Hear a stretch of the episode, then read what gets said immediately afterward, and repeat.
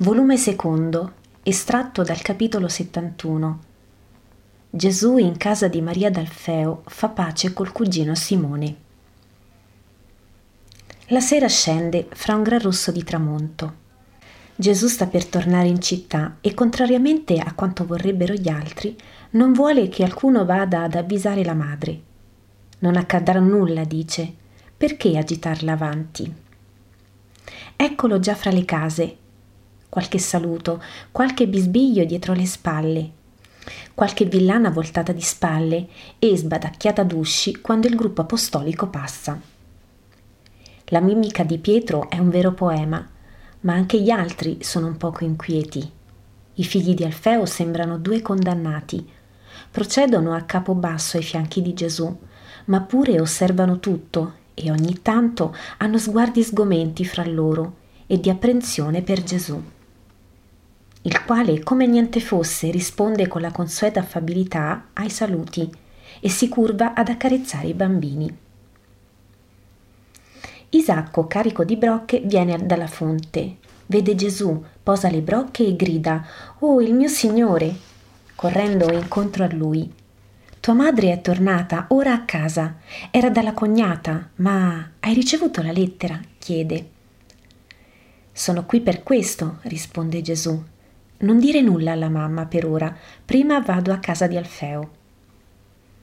Isacco, prudente, non dice altro che ti ubbidirò e prende le sue anfere diretto a casa.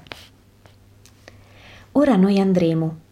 Voi, amici, ci attenderete qui. Starò poco. No, davvero. Non entreremo nella casa del lutto, ma staremo lì fuori, non è vero? dice Pietro. Pietro ha ragione, staremo nella via, ma a te vicino. Gesù cede alla volontà di tutti, ma sorride e dice Non mi faranno nulla, credete, non sono cattivi. Sono solamente appassionati umanamente. Andiamo. Eccoli nella via della casa, eccoli sulla soglia dell'orto. Gesù va avanti. Dietro Giuda e Giacomo. Ecco Gesù sulla soglia della cucina. In essa, presso il focolare, è Maria d'Alfeo che cucina e piange. In un angolo Simone e Giuseppe, con altri uomini, sono seduti a crocchio. Fra gli uomini è Alfeo di Sara. Stanno lì zitti come tante statue. Sarà sistema, forse, non so. Pace a questa casa e pace allo spirito che l'ha lasciata. La vedova ha un grido ed una mossa istintiva di respingere Gesù, di porsi fra lui e gli altri. Simone e Giuseppe si alzano foschi e interdetti, ma Gesù non mostra accorgersi del loro atteggiamento ostile. Va ai due uomini e tende loro le mani in atto di amoroso invito. I due sono interdetti più che mai, ma non osano fare un atto villano. Alfeo di Sara trepida e soffre visibilmente gli altri uomini sono chiusi in attesa di una indicazione. Simone, tu, capofamiglia ormai, perché non mi accogli? Io vengo a piangere con te. Quanto avrei voluto essere con voi nell'ora del duolo, ma non per mia colpa fui lontano. Sei giusto, Simone, e lo devi dire. L'uomo sta sempre sostenuto. E tu, Giuseppe, dal nome a me caro, perché non accogli il mio bacio? Non mi permettete di piangere con voi. La morte è laccio per i veri affetti e noi ci amammo. Perché ora deve essere disunione? Per te il nostro padre morì crucciato, dice duro Giuseppe. E Simone, dovevi rimanere, lo sapevi che egli era morente, perché non sei rimasto? Ti voleva.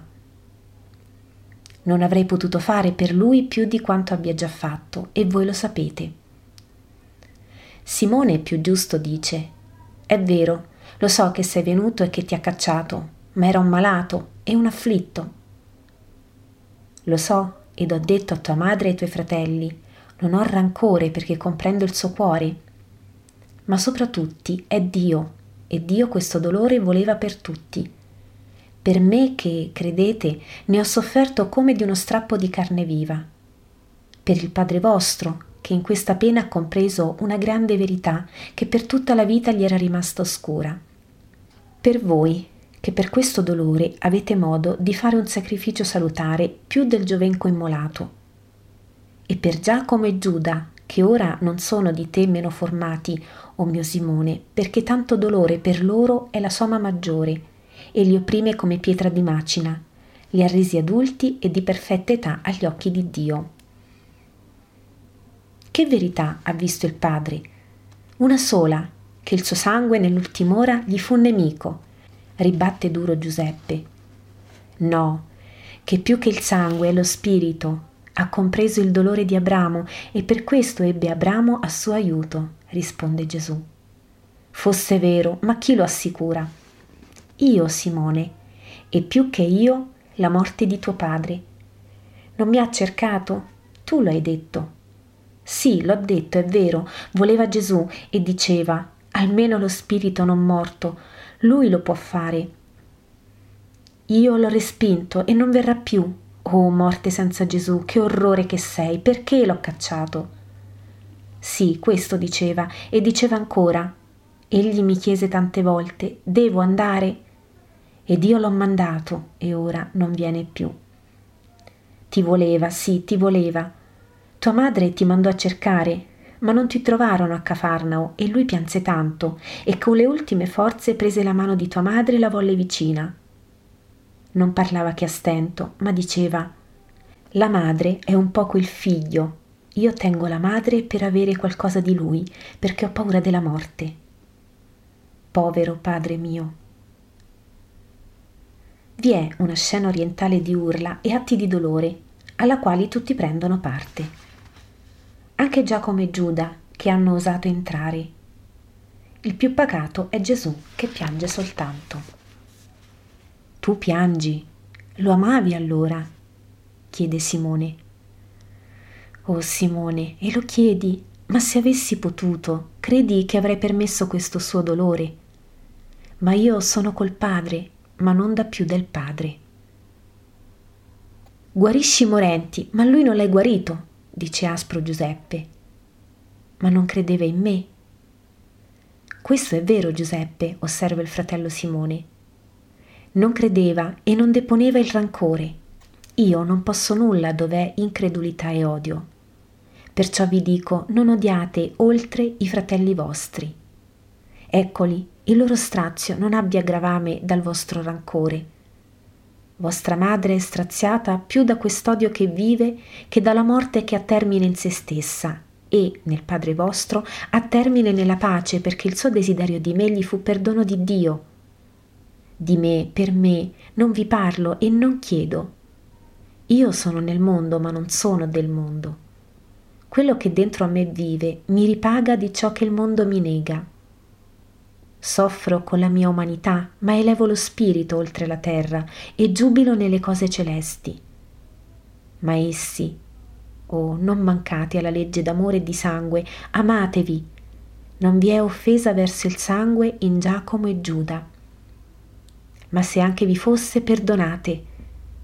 Guardate con occhio giusto le cose e vedrete che i più offesi sono loro, non compresi nella necessità dell'anima rapita da Dio. Eppure in loro non vi è rancore, ma solo desiderio di amore, non è vero, cugini? Giuda e Giacomo, che la madre tiene stretti a sé, annuiscono fra il pianto. Simone, sei il maggiore, dai l'esempio.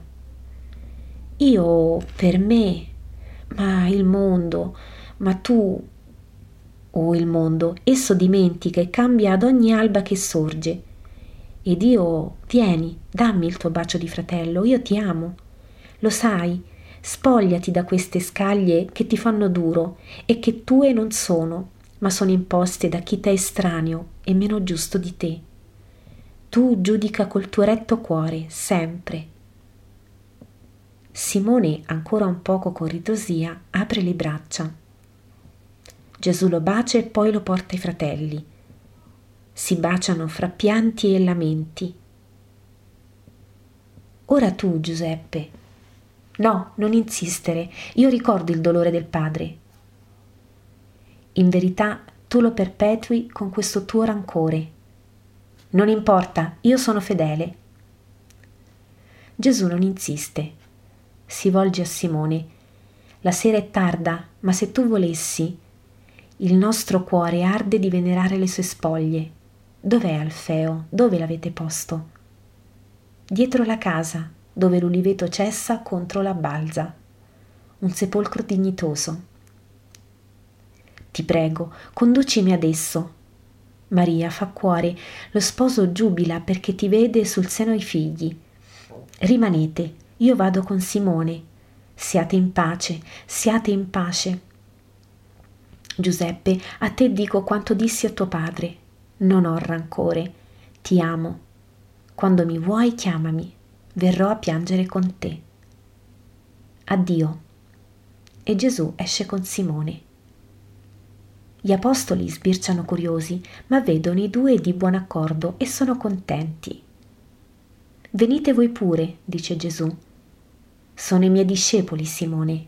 Loro pure desiderano onorare tuo padre. Andiamo. Vanno per l'uliveto e tutto a fine.